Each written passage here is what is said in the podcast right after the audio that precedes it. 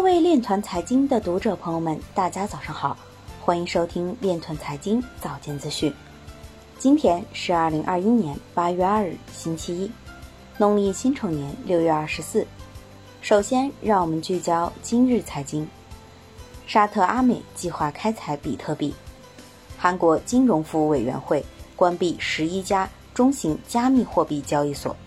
八月一日起，海南离岛免税商品管理启动区块链溯源码作为唯一标识。北京立泽金融商务区打造数字货币应用生态圈，助推城南发展。波兰网络社交达人以二十五万美元的价格将他的爱作为 NFT 出售。英国卫报表示，尼日利亚比特币交易量仅次于美国。PayPal 正在爱尔兰大举招聘加密货币相关人才。某支付公司发布硬件钱包高级工程经理招聘广告。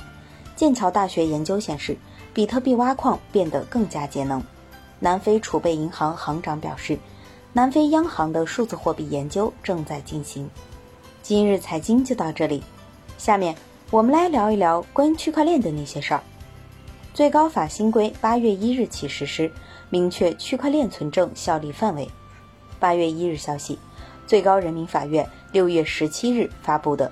人民法院在线诉讼规则于八月一日开始实施。规则是最高人民法院颁布的首部指导全国法院展开在线诉讼工作的司法解释。第十六条首次规定了区块链存证的效力范围，明确了区块链存储的数据上链后推定未经篡改的效力。